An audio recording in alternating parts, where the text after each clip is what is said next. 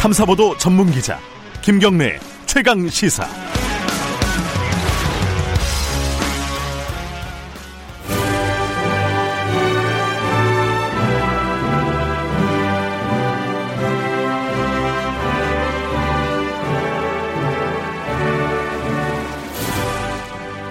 전국의 가장 뜨거운 현안을 여야 의원 두 분과 이야기 나눠보는 시간입니다. 최고의 정치 오늘도 두 분 나와 계십니다. 더불어민주당 홍익표 의원님 안녕하세요. 네, 안녕하세요. 그리고 미래통합당 윤영석 의원님 안녕하세요. 네, 반갑습니다.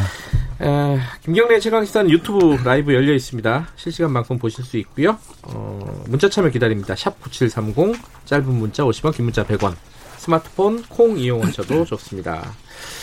오늘 얘기 중에 이 얘기부터 좀 해보죠. 이 여당발 행정수도 이전? 어, 이 얘기를 갑작 뭐 요즘 말로 갑툭튀라고 하나요? 갑자기 꺼낸 거는 사실이에요. 어, 그 왜 꺼냈다고 생각하세요? 이건 저기 여당부터 말씀해 주셔야 될것 네. 같은데. 예. 뭐이 갑자기 튀어났다 이렇게 보실 수도 있겠지만 예. 어 상당히 그 우리 당내에서는 이 문제는 여러 차례 그 음. 내부적인 논의가 있었고요. 안에서는 그 의- 의원들 간의 의견도 있었고 지- 기억하실지 모르겠지만 부동산 관련돼 가지고 저희가 한번 얘기할 때도 제가 한번 그런 얘기를 했죠. 음. 그 장기 근본적으로 수도권 집중 그렇죠. 문제다라는 예. 얘기를 했고 예. 그래서 이 행정 수도 이전 문제가 어갑 이제 김태년 원내대표 발언을 통해서 공개가 됐을 뿐이지 예. 그 내부적으로는 이게 그 해야 되는 것 아니냐라는 음. 얘기를 쭉 지속적으로 해왔던 겁니다. 그리고 근본적으로 수도권의 인구가 너무 많이 유입되고 이- 이건 일 그러니까 경제적으로 집중되고 인구가 집중되다 보니까 어 하나는 수도권도 과밀화돼 있을 뿐만 아니라 지방이 소멸 위기까지 있어요. 그래서 지방 의원님들이 이런 식으로 하다간 대한민국은 서울하고 서울 인근밖에 없다 없을 거다 이런 우려까지 하고 계신 거죠. 음. 근데 사실 이제 어 충청도의 지역구를 갖고 계신 분들은 이해관계가 직접적으로 연관이 되는데 두 분 다뭐 뭐 홍 홍, 홍 의원님은 이제 서울이시고 네네. 어 윤 의원님은 이제 양산이시고 네. 아무래도 이제 지역, 어, 지방의 이제 네. 그 지역 의원들 입장에서는 수도권이 너무 이제 이 과밀화되고 집중화되니까 지역 균형 발전이 굉장히 중요한 화두죠. 네. 뭐 그런 의미에서 이제 이 행정 수도 문제는 뭐 오랫동안 이제 논의가 되어 왔고 상당 부분 진척이 되었고요. 그래 네. 이제 그 당시 수도 이전 완전히 하려다가 이제 결국은 헌재에서 이제 이것이 어그 위헌 심판이 나는 바람에 네. 그렇게 되는 상황인데 일단 저희들이 이제 문재인 정부가 지금 3년이 넘었습니다. 그런 상황인데 그동안에 이제 이 서울 집중화 현상에 대해서 문재인 정부가 어떻게 보면 손을 놓고 있다가 이 국민들이 이제 이 부동산값 어, 폭등이 되고 이제 상당히 불만이 어 상당히 이제 지금 거세지 않습니까? 그렇다 보니까 이제 갑자기 이제 김태년 그 원내대표가 이 문제를 들고 나왔는데 그때 맥락을 볼 때 이게 도대체 왜 갑자기 이걸 이제 들고 나왔지? 아, 결국은 이제 이게 어 부- 국민들의 어떤 불만을 딴 곳으로 돌리기 위한 그런 뭐 사실 이제 이슈 전환 그런 어 용이라고 봐야죠. 봐야? 되는데 네. 그렇죠. 음. 어, 그런 건 봐야 되는데 어, 그렇지만 이 문제는 이제 뭐 그런 것과는 별개로 좀 심도 있게 한번 또 논의를 해볼 필요도 있다고 생각이 듭니다. 예. 근데 그 예. 저는 또홍 의원님 그 야당 측에 네. 또 일부 언론의 비판을 다 받는다 하더라도 국면 전환용 아니냐, 뭐 꼼수 아니냐 하는데 그걸 인정한다 하더라도 설사 어, 국면 전환을 하면서 뭔가 발전적 대안을 갖고 얘기하는 거는 의미가 있는 것 아니냐는 겁니다. 음. 뭐 예를 들면 부동산 문제에 대해서 어 제가 여러 차례 저도 말씀드렸지만 근본적인 그 이 수도권 집중 문제 해결하지 않으면 안 된다. 또 일부에서 제기하는 거는 수도권 그 공동화 우려를 또 제기하는 분들도 계세요. 네. 서울이 그러면 뭐 빠져나가면 우려가 되는 것 아니냐 하는데 제가 서울 성동구에 이제 네. 지역구 있는데요. 어디하고 비교를 많이 하면 마포스 그 상암지구하고 비교를 많이 합니다. 어 그래요? 예. 왜요? 어 결국은 서울의 발, 미래는요. 비워야 채울 수 있다라는 겁니다. 오. 그러니까 뭐냐면 마포 상암지구가 옛날에 난지도해서 예. 서울에서 굉장히 좀 험한 지역이었는데 예. 지금은 미디어 센터가 들어와가지고 완전히 새로운 신시가지로 바뀌었지 않습니까? 예. 그 최, 최고의 그 서울에서 핫한 지역 중에 하나이죠. 근데 그 뭐냐면 새로운 땅이 생기니까 그게 가능했습니다. 음. 근데 성동구 같은 구도심권, 종로구도 그렇고 성동구도 그렇고 이런 데서는 뭘 하나 들- 유치하려면 뭘 하나 없애야 돼요.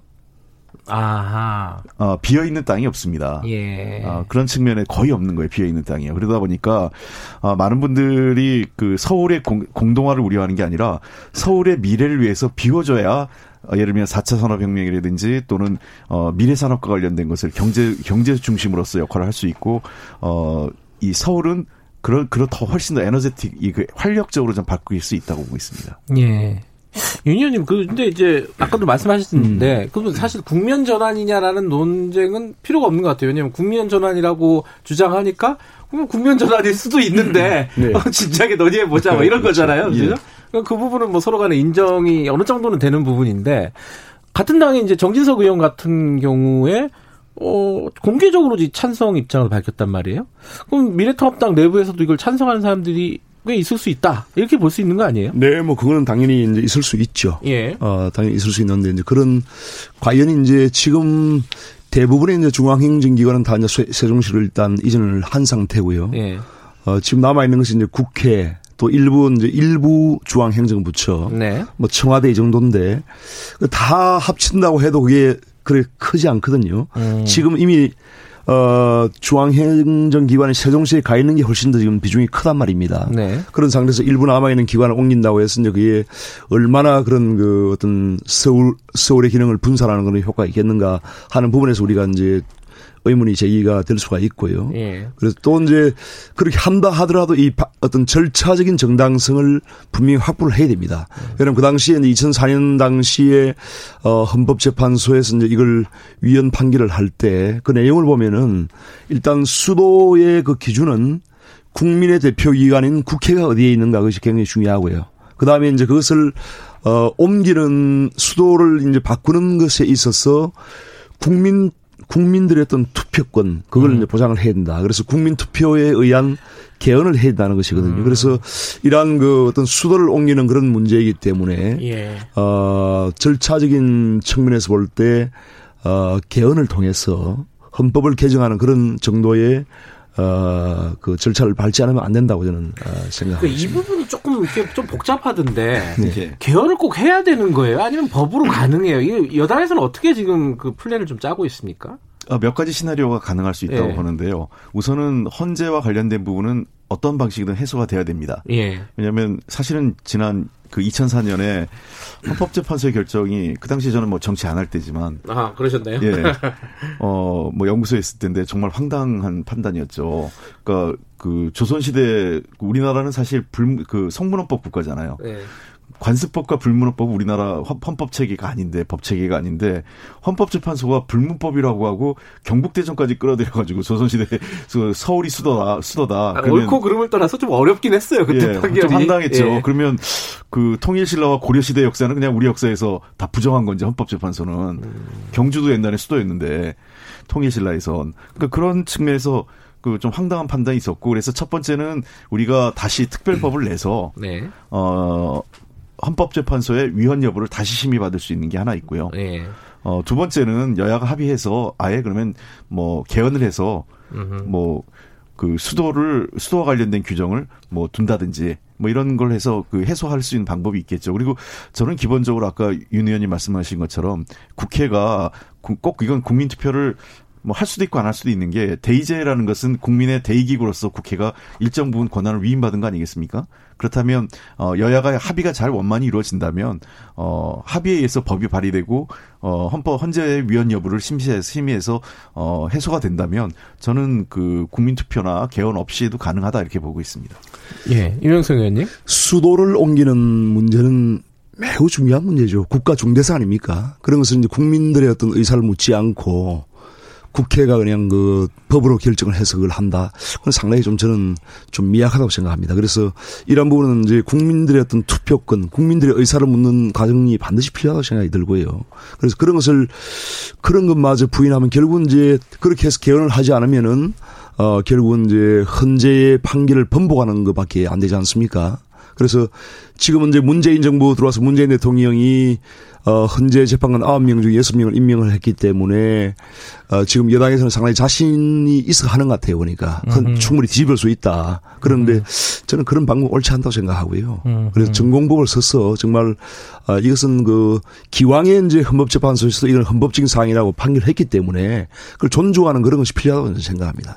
네. 저는 좀 예, 제가 말씀드린 의원님. 거는 뭐 국민투표 필요 없다 이런 차원이 아니라 어, 여야가 합의가 잘 돼서 어, 특별법을 음. 공동으로 발의해가지고 된다면 그렇다면 뭐 개헌이나 국민투표까지 가지 않고 헌재 다시 위헌 여부를 해서 그래도 헌재가 위헌이라 위헌이라고 또 판단한다면 어 개헌을 할 수밖에 없겠죠. 그러니까 제가 말씀드리는 거는 이 헌재가 뭐 우리 우리 쪽 구성원이 이제 늘어나서 자신 있다 이런 게 아니라 저는 2004년의 판단 자체가 너무 황당했고 어 이제 16년이 흘렀기 때문에 어 충분히 어 다른 판단을 할 수 있는 여지 시대가 바뀌었기 때문에 가능하지 않을까 생각을 하고요. 뭐정 야당이 지금 어 미래통합당 내에서도 장재원 의원이나 아까 그 정진석, 정진석 의원님 같은 예. 경우는 찬성 의견을 내고 계신 거예요 일부요. 예. 그래서 그런 부분들이 해소가 안 되고 야당이 당론으로 반대를 한다면 이 부분은 국민의 의견을 직접적으로 물어보는 방법도 저희들도 고민하지 않을 수밖에 뭐 없죠. 이 부분을 예. 저희 당이 예.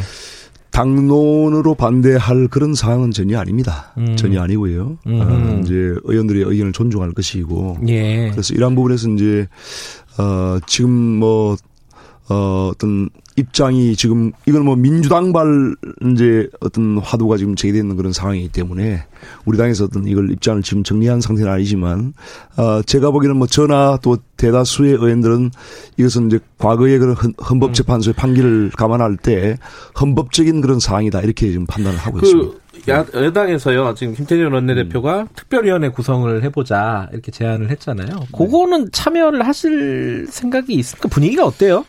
어, 그런 부분에 대해서는 지금 그 내부적으로 이제 일단 검토를 하고 있는 아직 단계고요. 검토 단계다. 검토를 음. 하고 있는 단계고. 네. 그래서 지금은 이제 이게 상당히 이 그 이란 그 어, 이슈를 꺼낸 그 배경 자체가 굉장히 그 국면 전환, 전환용이고 음. 부동산 정책 실패의 실패를 물타기 하기 위한 그런 어떤 이 어, 꼼수이기 때문에 예. 사실 진정성이 있느냐 하는 진정성? 부분에서 상당히 어. 의문이 어. 큰 것이 틀림없습니다. 그 진정성 네. 관련해서요. 예. 그뭐 일부에서는 그런 식으로 약간 비꼬는 식인데 뭐 광화문으로 청와대 옮긴다고 했는데 그것도 못했는데 수도 옮기는 거 이게 진짜 하려고 하는 거 맞냐? 이건 그 어떻게 생각하세요, 이거는? 광화문으로 옮기는 게 예. 불가능할 수밖에 없었어요. 그러니까 이제 청와대요? 예, 예. 청와대로 옮기는 게 여러 가지를 검토를 했는데 예. 공간이 나와야 되거든요. 아, 공간. 예, 그러면 도리어 어떤 현상이 벌어지냐면 지금 광화문 그 세종문화회관 인근에 광장이 있지 않습니까? 그 광장을 도리어 완전 차단할 수밖에 없는. 그러니까 음. 그 청와대라고 할 때 최소한의 음. 필요한 필수 공간들이 있어요. 경호 공간하고. 예. 그러니까 그런 측면에서 저는 뭐 그 가능할까 그때도 좀 생각을 했는데 광화문 음. 이전 자체는 청와대를 구체적으로 옮긴다는 것보다 청와대의 폐쇄성을 탈피하자는 건데 예. 아까도 제가 말씀드렸잖아요. 서울이 공간이 없어요. 그러니까 새로운 뭔가를 하려면 기존에 뭘 없애야 된다니 예. 어, 그런 문제가 생기, 네. 생겨서 아, 제가 아까 예. 말하면 조금만 더 듣고 예. 그 꼼수라고 자꾸 그러는데 저는 이게 전에도 얘기했지만 근본적 그 대안이라고 생각해요.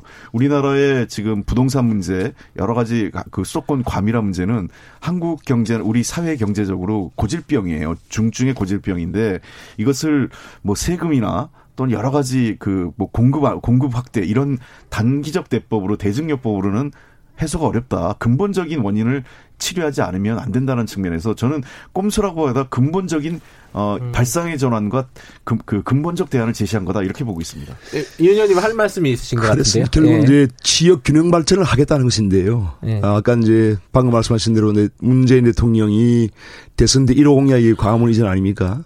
전혀 그 어, 실현을 안 하다가 이제 이건 결국은 포기한 그런 상황이고요. 그 다음에 정말 그 지, 지역 균형 발전을 하겠다는 그런 의지가 있었으면은 저는 국회 분원을 빨리 설치를 했어야 됩니다. 세종시에. 어. 지금 3년이 지났잖아요. 그런데 전혀 지금 진척이 안 되고 있습니다. 거기다가 청와대도 그 일종의 분원 개념으로 그 세종시에 할 수가 있습니다. 음흠. 그렇지 않습니까?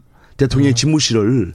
그래서 그런 부분도 전혀 그 아무런 액션이 없다가 갑자기 이제 부동산 음. 문제 가 불거지니까 이렇게 나오는 것은 진정성이 없다는 것이고요. 실제로 그 지금 지방자치가 2대 8의 지방자치라는 그런 말이 있습니다. 그래 지방 재정이 20%밖에 안 돼요. 네. 국가 재정이 80%입니다. 그래서 음. 이러한 상황에서 결국은 그 중앙 집권화 국가 주도의 그런 아 운영이 될 수밖에 없는 그런 상황인데 음. 그러한 부분에 있어서 문재인 정부가 3년 동안 사실상 저는 전혀 아무것도 안 했다고 저는 생각합니다. 그래서 음. 그렇게 하다가 갑자기 이걸 들고 나오는 것은 정말 진정성이 없지 않느냐 하는 그런 요건 제가 대답을 한 말씀 거예요. 예. 듣고 넘어가야 될것 어, 같은데요. 그렇지 예. 않은 게요. 예. 어, 저희가 국정과제에서 이미 지방분권 그 저 이 연방 수준의 지방분권을 위해서 재정이 2대 8인데 네. 어 3대 7까지 조정을 하고 있- 계속 했고 지금 거의 3대 7에 육박하고 있습니다. 그래서 아직 그렇지 아직은 않습니다. 도달 못했는데 네. 3대 7로 가고 있고 궁극적으로는 4대 6까지 가야 된다고 생각을 합니다. 근데 이게 잘 아시는 것처럼 어 그 정권과 무관하게 그게 뭐 저희 우리 당 정권이 박근혜 정부 때보다 오히려 후퇴하고 있어요. 아니 그런 안. 그렇습니다. 그거는 재정의 어떤 그런 측면에서 볼 때. 재정 부분 많이 했고요. 그래서 현재 중앙에서 했던 거를 지방으로 이전한 게 상당 부분 있습니다. 그래서 저 시도당 그 시도지사 연석회의에서 관련된 내용들이 계속 꾸준하게 얘기됐고 3대 7까지는 저희가 이미 계, 계획대로 추진해 가고 있어요. 음. 근데 이제 그 말씀을 이제 한 말씀씩 들었으니까요. 아까 이제 수도권 과밀화 이게 근본적인 문제고 그걸 해소해야 된다라고 말씀하셨는데 이 부동산과 연결해서 생각하면요. 국회하고 청와대 옮기면은 서울의 부동산 해결이 될까? 이게 이제 궁금한 부분이고 또 하나는 그러면 저쪽 이제 예를 예컨대 이제 세종시로 옮기면은 세종시가 또 부동산 난리가 나지 않을까? 벌써 막 움직인대요. 막 이 말 나오고 나서 그 그게 좀 궁금해요. 어떻게 지금 생각하고 계신지 그런 부분에 대해서는 이거는 홍 의원님이 좀 말씀해 주시죠. 어, 저는 그래서 뭐 제가 지금 여러 가지 정책 대안들 네. 같은 걸 생각을 하는데 어 공급 확대만 갖고는 해결할 수 없고요. 그 네. 공급을 어떤 것을 공급할 거냐 문제입니다. 네. 어, 결국은 지금의 우리가 1주택 1소유주 그 1가구 1소유주택 개념에서 네. 1가구 1거주주택 개념으로 바뀌어야 됩니다. 음. 아, 싱가포르 같은 경우가 가장 대표적으로 전 인구의 80% 이상이 어 그 싱가포르 그그 그 정시, 정부에서 제공하는 임대주택에서 생활하고 있거든요. 네. 그러니까 지금 우리가 임대 공공 임대주택이라는 것을 저소득층에 대한 지원으로 보는 게 아니라 네. 저는 이게 그 이 모든 일반인들의 주거 형태를 임, 임대주택 형태로 공급을 그 아주 좋은 곳에 네. 저는 뭐 강남이든 그 세종이든 이런 쪽에 공공임대주택을 줘서 지금보다 획기적으로 그 임대료를 시장의 월세 전월세 비용 있지 않습니까? 그걸 한 절반 이상으로 낮출 수 있다고 봐요. 예. 그래서 이런 그 이 수도권을 비우는 것과 함께 그러니까 음. 수도권의 유입을 차단하는 거죠 일단은요. 예. 그다음에 두 번째는 새로운 그 형태의 주거 주거 개념을 전환하면서 공급해 나가는 방안이 어, 필요하다 이렇게 생각을 이 합니다. 의원님은 어떻게 생각하세요 이 부분은? 그래서 이제 수도권 유입을 차단하는 것도요. 지금 그 억지로 인위적으로 한다고 되는 게 아닙니다. 네. 그 추세가 있거든요. 그리고 코로나 이후에 지금 어, 지, 지역의 젊은 인구가 지금 수도권은 많이 오- 올라오고 있습니다. 네. 그래서 이제 결국은 점점 직장을 잡기 어렵다 보니까 도시로 이렇게 하는 그런 어, 그런 추세가 있죠. 최근에 그 지금 2016년도에 서울 서울시에 어, 주민등록 세대 수가 418만 가구였어요. 예. 근데 지금 20만 가구가 늘었습니다. 음흠. 인구는 좀 줄었지만은 음흠. 세대 수는 자꾸 늘, 늘죠. 일인 1인 가구, 가구도 일인 가구. 늘고 예, 예. 자꾸 이렇게 이제 하기 때문에 그래서 2016년도에 서울의 어, 그 주택 보급률이 96.3%였던 것이 지금 더 떨어졌어요, 지금. 예. 그래서 이 이렇게 억지로 그 뭔가 어 서울의 어떤 유입이나 어떤 세대 수준가를 응를 수가 없기 때문에 결국은 그에 맞게 공급을 해야 되는데 이제 현 정부의 그 김현미 국토부 장관도 계속 공급은 충분하다고 이제 강변을 하고 있고 네. 공급이 이제 부족하다고 인정하지 않다 보니까 결국 여기까지 왔는데 지금 와서 이제 3년 동안 아무 일도 안 하고 손 놓고 있다가 지금 와서 뭐 그린벨트를 푼다느니 지금 뭐 태릉 그 골프장도 그린벨트 아닙니까? 그래서 이렇게 이제 그동안에 참 잘못된 그런 판단 또 어, 칩에 대한 잘못된 인식 이런 걸 하다 보니까 이제 실기를 한 거죠. 그래서 저는 이제 공공 임대주택도 필요하다고 생각을 하지만은 결국은 그 집을 가질 수 있도록 해줘야 됩니다. 결국은 이 공공 임대주택도 결국은 분양을 해야 돼요. 또 이제 그게 왜냐하면 낙인 효과 발생을 하기 때문에요. 그 공공 임대주택에 산다는 것이 결국 낙인 효과가 발생하기 때문에 거기에 살고 있는 사람도 사실 그걸 어, 그렇게 알겠습니다. 요 얘기는 또, 또 하나의 않습니다. 큰 주제이기 네, 때문에 그렇기 때문에 예, 예. 이런 지금이라도 그런 공급이 부족하다는 부분에 대해서 좀 명확하게 인식을 정확하게 하고 거기에 맞게 대책을 어, 수립해 생각합니다. 그 부분에 한 말씀 드리면 예, 제가 서울에서 사니, 좀 예, 서울에서. 사니까요. 서울 같은 경우 그 공급 확대라고 할 때 기존에 되게 지금은 재개발 재건축이거든요. 예. 재개발 재건축을 통해서 공급이 늘지 않습니다. 거의. 음. 도리어 심한 경우에는 사- 다세대 주택 일부에서 재개발 재건축할 경우에는 실제로 세대 수는 가구 수는 줄어드는 형태로 재개발이 음. 되기 때문에 공급 확대하고도 잘 맞지 않아요. 주거 형태가 뭐 좀더그 고급화되고 뭐 환경이 개선될 수는 있을지 몰라도 공급 확대 개념으로는 안 된다는. 거. 아까 제가 얘기했잖아요. 뭘 하려면 없애야 들린다고. 그게 이제 제가 조금 말씀드리면 아, 얘기가 안 끝나네. 끝내야 되는데. 우리 서울의 지금 재건축 같은 경우는 35층 청구 제한을 하고 있고 음.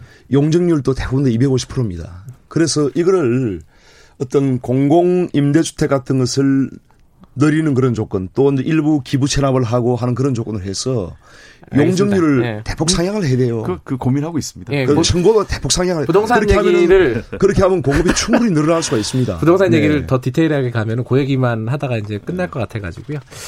어쨌든 21대 국회에서 옮기겠, 아니, 옮기는 것, 어, 마무리를 하겠다라는 이 의지를 갖고 계신 거예요? 저희들은- 실제로? 예, 국면 저- 전환이 아니라? 예, 그저 해보겠다는 거고요. 어. 어, 뭐 그건 야당하고 적극적으로 네. 지금 야당원들께서 동조하신 분이 계시니까. 근데 서울이 지역구신데 내려가면 불편하지 않을까? 그건 뭐 제 불편함이니까. 양산은 좀 낫겠네요. 아, 예. 낫죠. 네. 저희들은 큰일 났어요. 이거 옮기면은, 이 출연을 어떻게 해, 이거. 정치인분들 출연은 거의 전화로밖에 안 되는 그런. 상- 저희들도 옮겨야 되나? 아, 그런 생각도 들고. 어쨌든. 같이 여기, 가시죠. 어, 요 얘기는 여기까지 하고요. 어, 몇 가지 이제 시끄러, 어, 국회가 좀 시끄러운 부분이 있는데, 추미애 장관 탄핵 소추안 제출하셨잖아요. 요거는 야당한테 좀 아유. 물어봐야 되는데, 이거, 참 그래 어, 통과되기가 힘들잖아요. 그 제출하신 이유가 뭐예요? 사실 이제 지금 뭐 민주당 쪽에서는 당론에 조금이라도 위반되면 막 징계를 하고 이렇게 하기 때문에 예. 이탈표가 안 나올 거로 생각을 하는데요. 일단 이탈표가 안 나오면 어렵죠. 이거 한- 무기명이잖아요, 사실. 어, 이거는. 그렇지만은 예. 지금 제가 보기에는 뭐 지금 분위기가 예. 40명 이상의 이제 이탈표가 있어야 되는데 예. 좀 기대하기 어렵지- 않겠다 생각이 들고요. 예. 그렇지만은 이제 추미애 장관이 그동안 참 너무 잘못했어요. 뭘. 잘못했습니까? 예. 어, 지금, 어, 역사상 이 참 한 번밖에 없었던 그 지휘권을 네. 두 번이나 지금 행사를 했죠. 그리고 그 내용 자체가 이게 검찰총장의 어떤 수사, 이 감독권을 원천적으로 배제하는 그런 어떤 지휘권이기 때문에 예. 이게 분명히 권한 남용이에요. 이런 음. 부분이 위법 부당하고. 그래서 이러한 부분을 법무부 장관이 법을 지켜야 되는데 그런 법을 안 지키고 위법 부당한 그런 행위를 했다는 그 자체가 이제 알겠습니다. 문제고요. 그다음에 시간이 많지 더 않아서 큰 짧게 짧게 좀 갈게요. 결국 예. 검찰 윤석열 검찰총장이 예. 살아있는 권력에 대해서 칼날을 들이대니까 결국은 그것은 이제 꺾기 위해서 한 거 아닙니까? 예. 그래서 이런 식으로 이제 국가 권력이 남용해서는 안 된다고 생각하기 때문에 저희가 이제 탄핵 소추를 어, 알겠습니다. 발의를 한 거고요. 어제 대정부 예. 질문이 있었잖아요. 근데 김태훈 의원 미래통합당 김태훈 네. 의원하고 추미애 장관 거의 저는 싸우는 줄 알았어요. 어떻게 이좀 어, 추미애 장관 잘못했다고 쭉 열거를 해주셨는데 어떻게 보세요? 아니 근데 저는 이 법적으로 문제가 있다는 거는 그 미래통합당의 주관적 판단이고 네. 그 장관의 그 검찰총장에 대한 지휘권 행사는 법적 권한입니다. 음. 그것은 위법한 행위가 아니죠. 음. 그래서 법적 권한을 추- 장관은 법적 권한을 했고 왜 그러냐면 이것이 그 검찰총장이 자기의 직권과 관련돼 있기 때문에 네. 검찰총장이 도리어 객관적이고 중립적 수사를 방해할 가능성이 있기 때문에 한 거죠. 거꾸로 장관이 자기와 관련된 수사를 지휘권 행사했다면 명분이 없겠죠. 네. 그러니까 이거는 이 검찰총장이 관련돼 있는 거기 때문에 검찰총장이 그 수사권을 지휘해서 빠지는 게 타당하다라는 얘기를 한 거라고 저는 봅니다. 네. 실제로 지금 그 장관 탄핵소추안이 벌써 다섯 번째예요, 이- 이거요. 아 그랬나요? 예. 그렇게 많았나요? 홍남기 장관에 대해서 세 번 냈고 아하. 2019년부터 그 다음에 추미애 장관 금년 1월 달에 그 낸 거하고 또 지금 낸 거거든요. 아.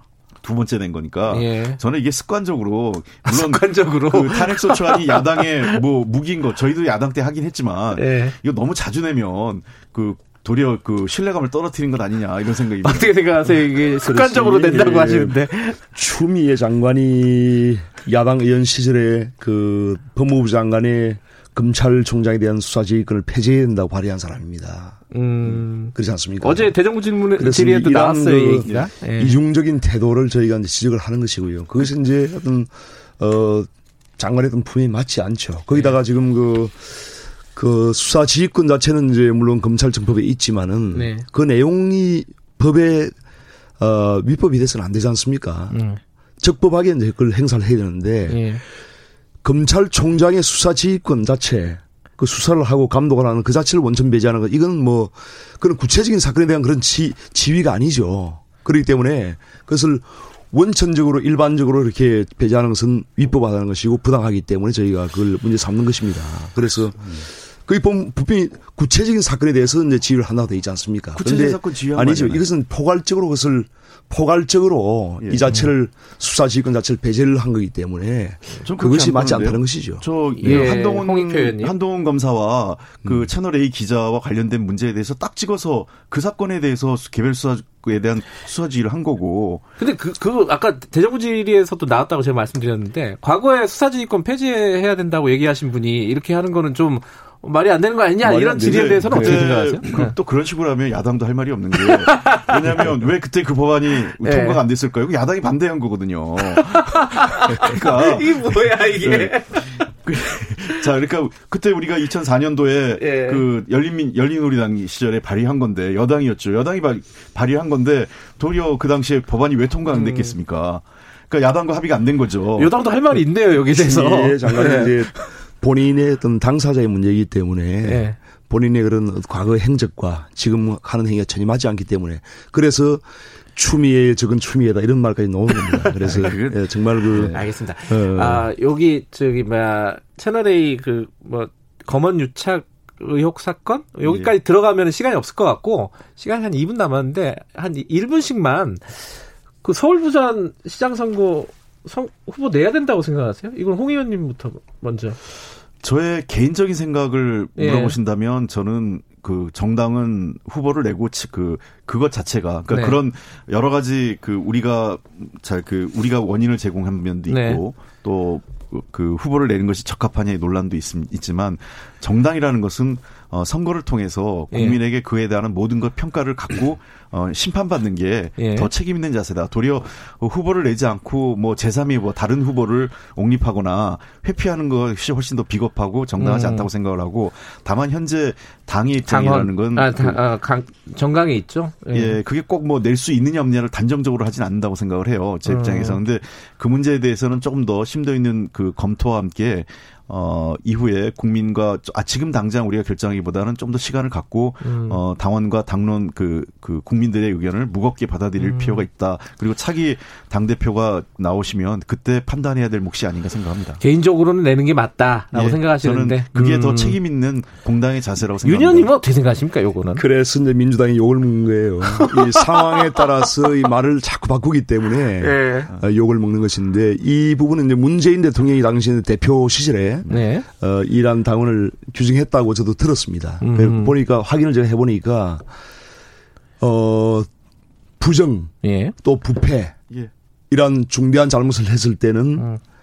후보를 공천하지 않는다 이렇게 돼 있지 않습니까? 바로 이제 이게 박은순 전 시장의 그런 행태가 부정이에요, 부정. 잘못된 행동 아닙니까? 올바르지 않은 행동, 어? 부정. 그 문맥대로 해석을 하면 그런 겁니다. 알겠습니다. 잘못된 행동을 중대한 잘못을 예, 예. 했는데 1분씩 해석이 들었으니까 됐는데 어, 여기까지. 당연히 그건 내서는 예. 안 되고요. 문재인 대통령이 여기에 대해서는 사실 이런 저희- 입장을 저희 저는 밝혀야 돼요. 왜냐하면 3부 네. 예고도 해야 되고 예. 바쁩니다. 오늘 여기까지요. 두 분 고맙습니다. 감사합니다. 최고의 네. 정치 감사합니다. 미래통합당 윤영석 의원님, 더불어민주당 홍익표 의원님이었습니다. 자, 2부는 여기까지고요. 3부에서는요. 노회찬 의원 오늘이 2주기입니다.